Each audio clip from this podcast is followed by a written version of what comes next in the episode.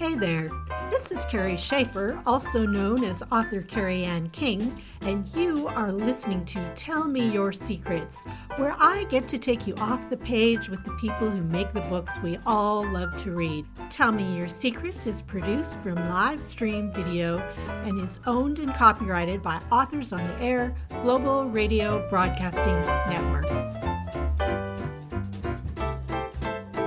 Hey, everybody. How are you doing today? Um, I see I've got my screen all kind of screwed up, so I'm going to fix that. I don't know which Carrie I am today. I don't know whether to be Carrie Ann King or Carrie Schaefer with this guest. So I'm kind of here just as me as both. I cannot wait to introduce you to this book, The Family Plot, and to the author, Megan Collins. Megan is an absolutely lovely human being, and I want to make that really clear right now because we're going to talk about a really, really creepy, dysfunctional book in just a minute. I had her on last year to talk about last year's book, The Red Door, which also featured a dysfunctional, kind of creepy family. And I was very surprised at the time to discover that Megan is just one of those really, really, at least seemingly on the surface, very nice people. And I'm sure she very much is. This book is fantastic. I loved reading it. I don't quite know what to tell you all about it, so I'm still trying to get my thoughts together. It almost kind of crosses the genre into women's fiction in a way because we're looking at family dynamics um, in a very dysfunctional family, mind you, but it's kind of this lovely psychological look at what happens to an already kind of messed up family under extreme pressure. It's also very thrillery. It's a little bit horror-y, not really, but a little bit, because we're in this delightfully creepy house. So we're going to talk about that more in a minute. I do want to just get right to the point and bring on author Megan Collins. We're going to talk about about the family plot and hopefully get her to tell us a few secrets. Hi, Megan. Hi. see, look at that face. If you're here with us right now, you can see she does not look like the sort of person that's going to come up with what you're going to read in this story. It, it's but it's always the nice and quiet ones, right? Yeah. So exactly. You never know. so, hey, Megan, um, you and I talked just recently, actually, because I got to interview you on somebody else's show. But I have uh, all kinds of other stuff today. So, this is just going to be so much fun. Well, thank you so much for having me. I'm I feel so lucky that I got to talk to you for that and this too. Hey, we get to hang out. So yeah. that's that's part of the fun of being an author, I feel. Yeah. Um, but first of all, for anybody who doesn't know you and doesn't know the family plot, let's start right there. So, can you tell us, please, a little bit about the book? Yeah. So, kind of the two second elevator pitch of this book is it's about a true crime obsessed family who gather to bury their patriarch only to discover when they dig up his grave in the family plot that there is already a body there and there's the remains of their long missing brother who they did not know was dead they thought he had run away.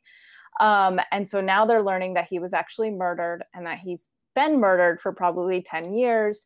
And um, everybody in the family reacts in very strange ways to this. The mother um, who raised her children in such a like dark true crime esque manner to the point where she named them all after famous murder victims. She homeschooled them and included true crime in the curriculum.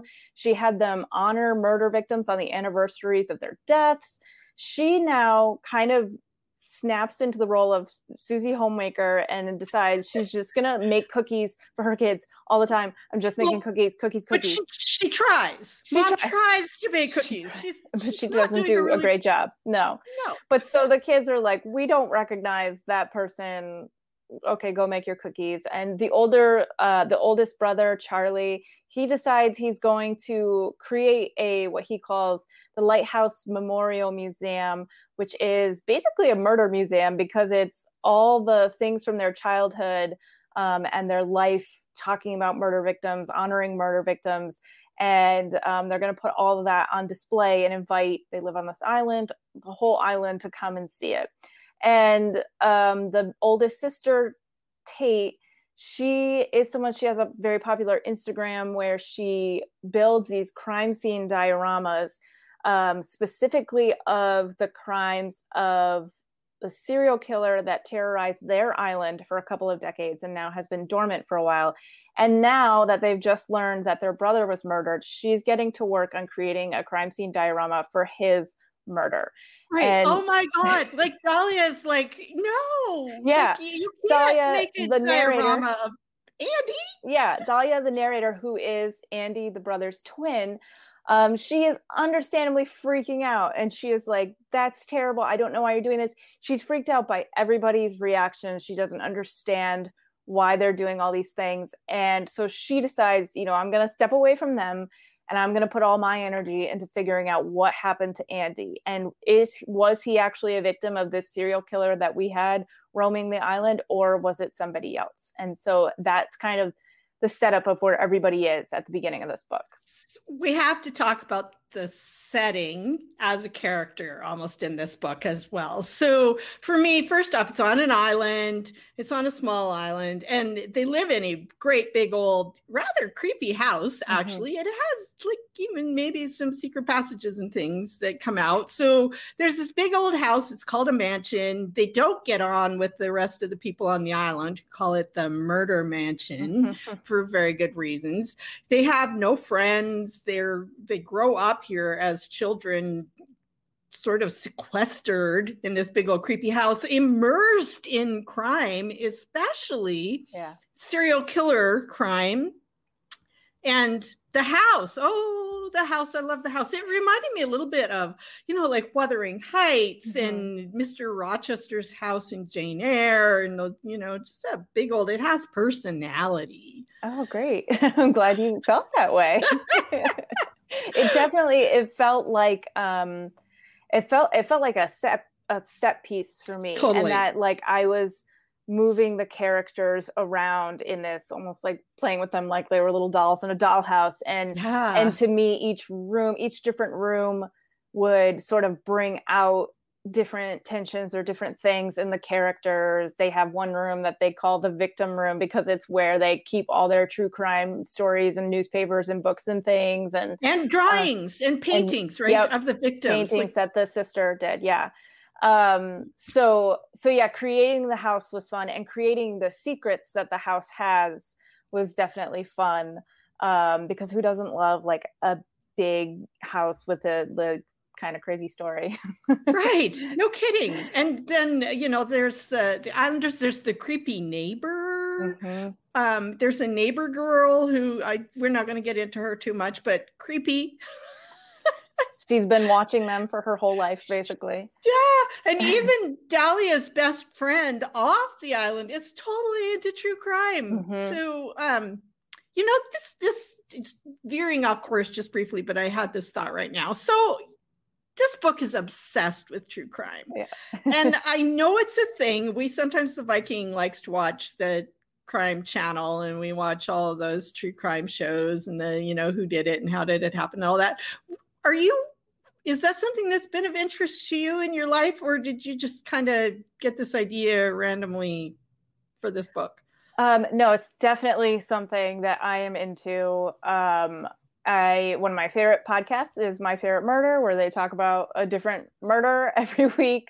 Um, and I love um, In the Dark is another great podcast, Criminal. So I definitely listen to those. I watched the documentaries. It's something that it's just like a dark fascination for me, and I've kind of I think realized it within the last 10 years or so. And before I found the My Favorite Murder podcast, I would also I would always kind of be like, oh god what is wrong with me that like when i hear about a murder i'm like oh tell me more instead of like that's horrible. And obviously it is horrible and i think that too. But there's also this like very morbid curiosity about it and and wanting to know more. And then and then i kind of tuned into that podcast and found out oh there's all these people who listen to this who also feel the same way and they call themselves murderinos which just means they're so obsessed with true crime and so i dedicated the book actually to the murderinos. Um, oh, so yeah that's definitely something that's an interest of mine and so i was able to pull from that in the book. But i wanted to with the book take it to an absolute extreme oh yeah. use that very extreme disturbing family to look at like what is it what is it why do we have this kind of cultural obsession with true crime and what what draws us to that? What do we get from that?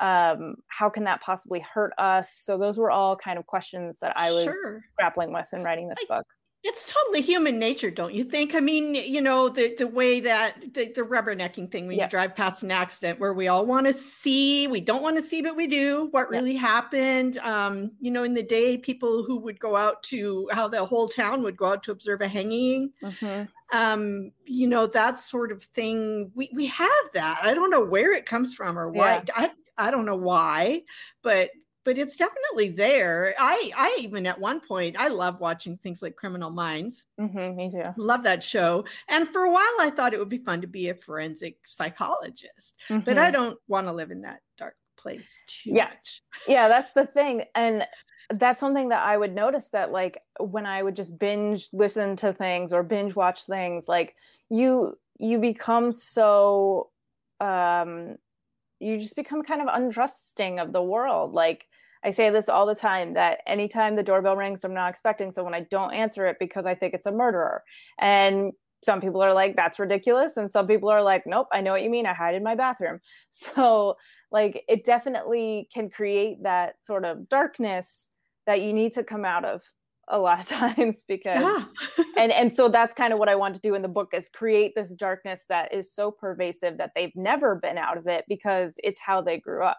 Right. So even when they leave home, they can't see the world for what it really is because right. they're so influenced. So they discover all kinds of things and secrets when they come home about things they believed that weren't true and, you know, all those kinds of um, fun little moments of discovery. Yeah. Um, where do you think for you, though? I mean, do you have any idea where this started for you? Actually, stop. I, I have another question. So I want to take you way back because I like to look at these things for myself the very first thing that really hit you or impacted you as far as death goes like for me i believe it was i was a small child and i saw ants eating a dead bird. And mm. really that was you know my first real serious death memory. It totally freaked me out. I still hate ants and i just realized right this minute that's probably why i didn't realize that. But what about what about you? Where does that you know whole death memory start for you? Can you think of something? Yeah um for me, I think the earliest memory I have of death, I was probably like three or so, I think. And my great grandmother died. And I remember it was kind of right after Christmas, and I had gotten this like little kid safe nail polish for Christmas. And it was this pink, very like weird pink color that I can still remember very vividly. And I was painting my nails with it as much as you can when you're three years old. And um, my parents came into the living room where I was and they told me they were like Minmay has died or however they said it i'm sure they didn't say it like that. Um, and i remember the smell of the nail polish so clearly that for a while after that as a kid like when i would hear about death or something like i would kind of have that sense memory of the smell of that nail polish. Um, so yeah i think that's definitely the earliest uh, clear memory i have of death Right. And it really stayed with you. And so, yeah. you know, taking that, that just something that simple and clean and, you know, natural, one assumes, right? Your name yeah. wasn't murdered or anything horrible. Um, and then you look at this family you created in this book who know, like Dahlia's very first memories are, you know, back to really discovering that she's named for somebody who was carved up and there were no punches pulled with that at all as far as what happened to these people people. Um, that's just you, the, psychology that you got to play with in this book. It's just you know fascinating i love writing stories about people around a death mm-hmm. i've done a lot of it my I, I decided to take a step back so other people's things which by the way if you're listening is out september 21st in case anybody wants to know i, I took a step away from the beginning with the funeral thing but I personally had to do all those funeral things because I was exercising my own demons. Um, mm-hmm. and I and realized that somewhere along the line when my Viking said, Hey, do you realize that every one of your books so far is like starts like basically around a funeral? so last year's book, I put the funeral a little further in. Mm-hmm. But the mm-hmm. death was still right at the beginning. so it's fascinating how how we get you know kind of caught up in these things yeah um and and then people around a funeral a it, it's such that sort of crisis really, really, really makes us focus on where we are in our lives, what we mm-hmm. believe. Mm-hmm. Um, it tests families to the max. Either they draw really close together or the boundaries begin to break, which happens with your family in mm-hmm. in the family plot. Um, so I'm curious what, about you know any sort of interesting funeral memories that you have that might have kind of contributed to where you went with this book.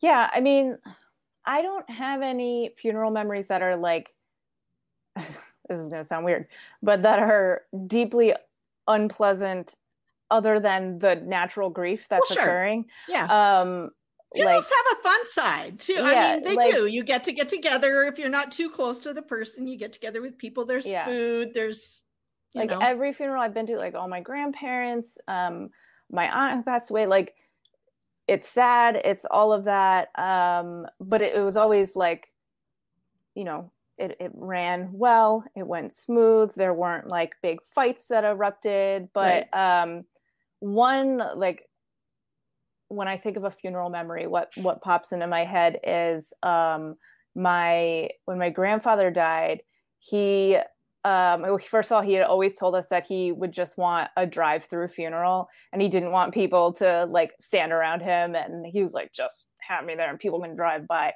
Um, he was a very grumpy man, um, but he loved chocolate so much, and so my parent, my mom, and her sister had like tucked a little Hershey bar into his coat pocket, his jacket pocket in in his casket, which like is kind of weird because I'm not gonna eat it, but also it was it was sweet.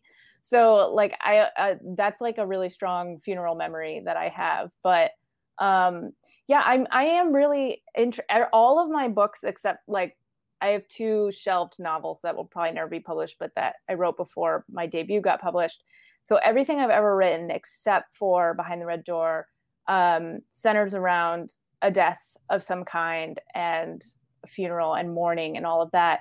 And um, I just like, I'm so interested in the ways that grief cracks us open mm-hmm. and um, what it reveals about us and and the things that we then try to cover up and and all of that and all and all the ways we sort of run from grief and so those are those are big interests of mine and so that was something else of course like the true crime aspect is such a big part of this story but it's also definitely this story of this grieving family and how everybody is grieving it in different ways and for different reasons, reasons. in a way um so but yeah, I'm gonna I'm gonna stop you there. I think that that really is the trick with grief is that it's never the same to two people. Right. We we all grieve it for completely different reasons because our relationship with the person was completely different, and so mm-hmm. that's part of what plays out in this book also. Yeah, um, and that was that was definitely part of the challenge of writing this book was figuring out where everybody is with that grief with whatever is sort of coming apart in them and what they're trying really hard to keep together.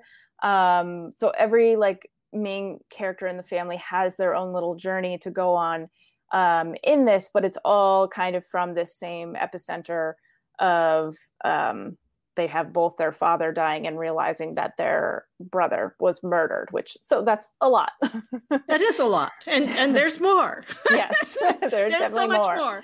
so when we talked earlier you called the way that you wrote this book going feral and I, and I loved that absolutely just so you know, Megan doesn't mean by this that she stopped brushing her teeth or washing her hair, although maybe that happened too. I don't know. But uh, do you want to explain again to to our listeners what you meant by going feral? I love this, but yeah.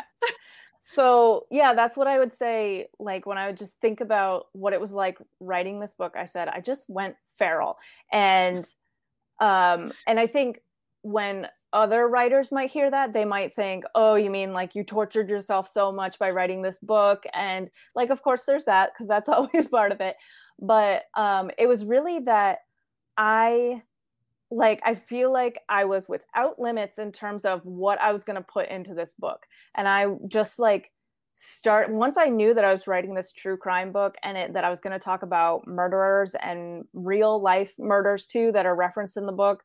I was like, okay, what else am I going to put in that like already fascinates me? I've got this big house. I love creepy old houses, so I'm putting that in the book. I love like a moody, rocky island. I'm putting that in the book. I love miniatures, so I'm putting dioramas in the book. Um, I'm obsessed with, not obsessed with, I'm fascinated by serial killers. There's a serial killer in the book.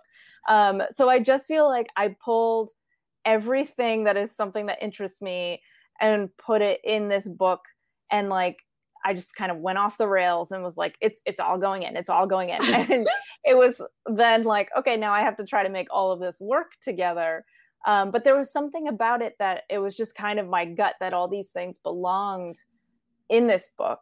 Right. Um, but yeah, that's what I feel like. I feel like I went feral. That I was that I was off the rails. Nobody could control me. well, you know, in a way, okay, so I'm going to take this to a whole nother level. You call it going feral. I really believe when we're writing at our best, we kind of get out of the way and we start listening and we yeah. let intuition take over. I actually get little chills when I talk about that because sometimes yeah. it really feels like that. Like there is something outside of me that wants to be written. And if I can just get my own self out of the way long enough, it'll let me know. And then weird and wonderful things happen. Yeah. And so that's that's kind of what happened with this book is yeah. And I, I think, you know, that happens every time every time that I've written a book, even though I'm such a big plotter and outliner and I plan things to chapter by chapter, scene by scene ahead of time, there are always these things that I did not see coming in terms of how threads come together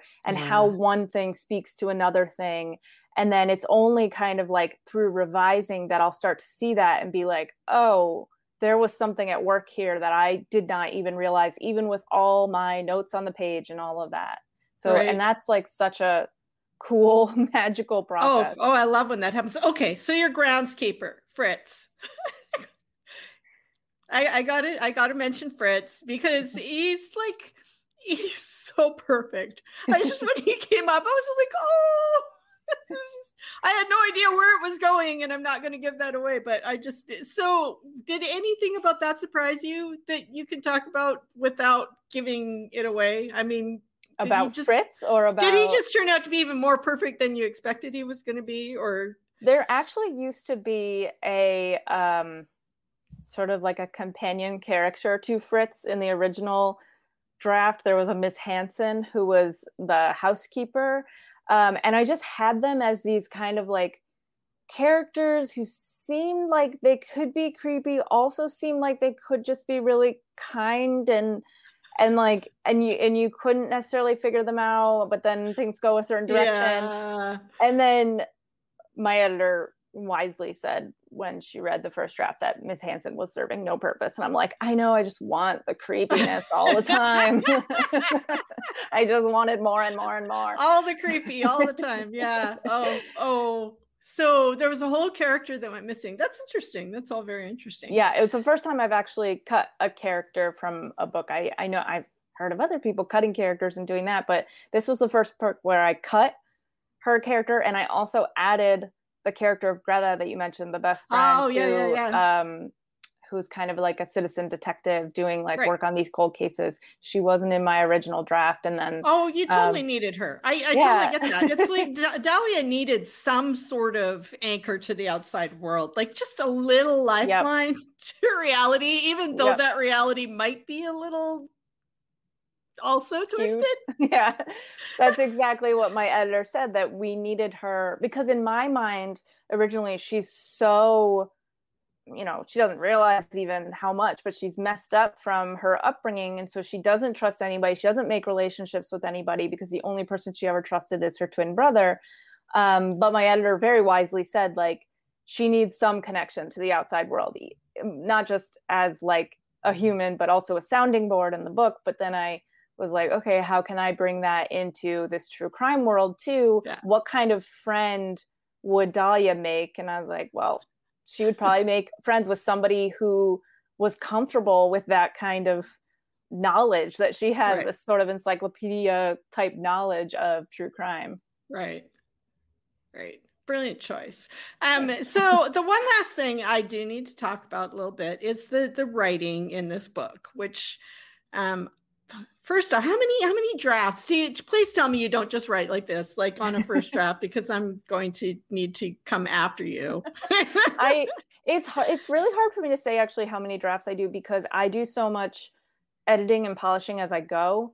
Um, I usually like write well, even as I'm writing like a chapter, I'm constantly looking back to at previous paragraphs and tweaking things and and then I'll come back to what I wrote the day before and tweak and tweak and um and then I do an edit of the chapter before I move on. So it's really Mhm. hard for me to talk about right. like complete revisions, but Mhm. so like complete start to fission, finish revisions it was probably like three but Right. really there's so many mini ones that it's i- impossible to count right because you're polishing all the time Yeah. and, it, and it really shows and the the writing is just um everything's there that needs to be there. There's nothing there that doesn't need to be there.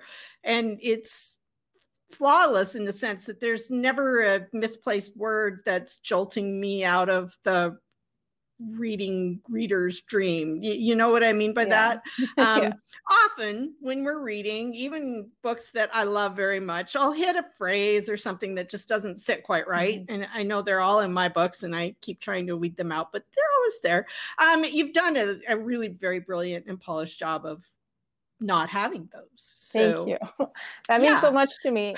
But also i think now that you're saying that like i think part of that might come from the fact that i always have to cut a lot of words mhm. and so i end up uh, the way i end up cutting words even if i have like like one time i had to for a book that didn't end up published but i had to cut 35,000 words because it was 135,000 and my my agent said we need to get this under 100,000 and I was like okay that's like a quarter of the book but but the way I ended up doing it was really like mostly just nips and tucks nips and tucks nips and tucks Yeah. how can I get this sentence down by three words and so Right. I I do a lot of that like getting it down as small as I can and so Mm-hmm. I'm glad to hear you feel like there's not a word wasted because then that means that there's not a word I should have kept cutting but um, Yeah. but yeah I think that's part of my process too is I kind of always overwrite to begin with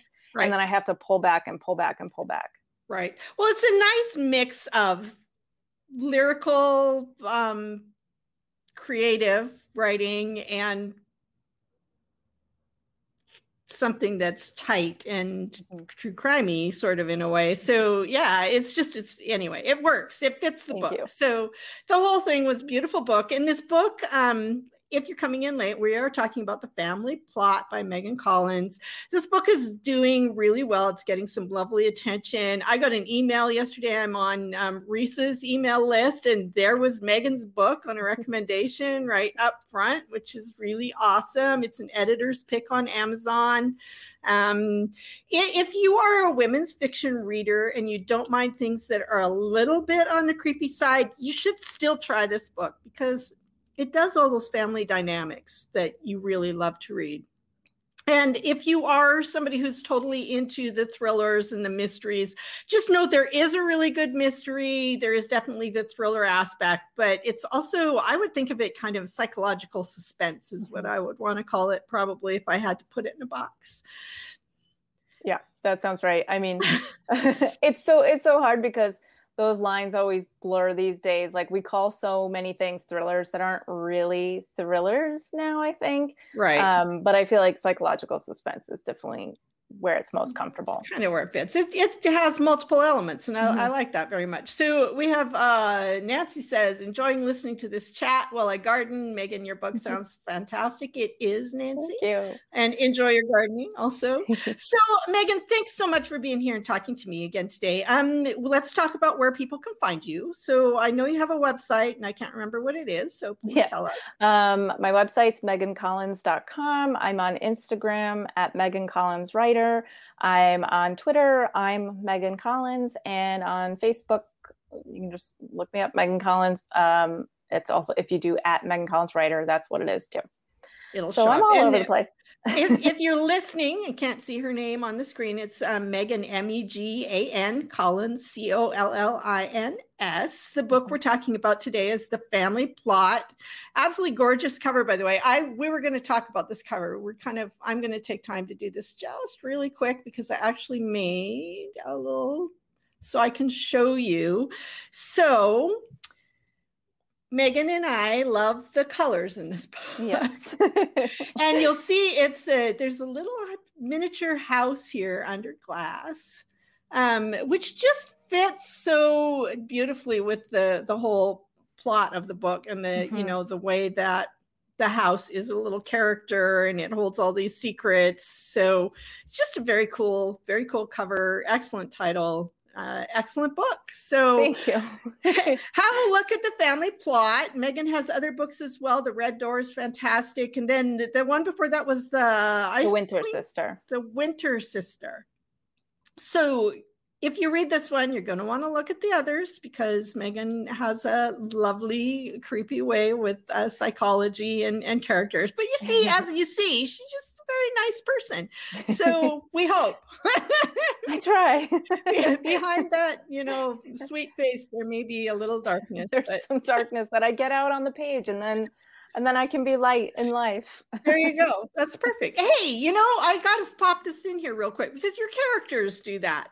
Um, in the book, both the sister who makes the dioramas um, mentions that this is the only way she can deal with um, what's gone on in her life. And Mhm. Charlie, the brother who is turning their whole house into a museum display and inviting in the neighbors to basically gawk, um, that's how he deals. So, you know, they're all trying to find a way to deal with the darkness inside, as Yep. we all do in one way or another. And Lorraine is baking cookies. And Lorraine is baking cookies. and some of us bake when we're upset.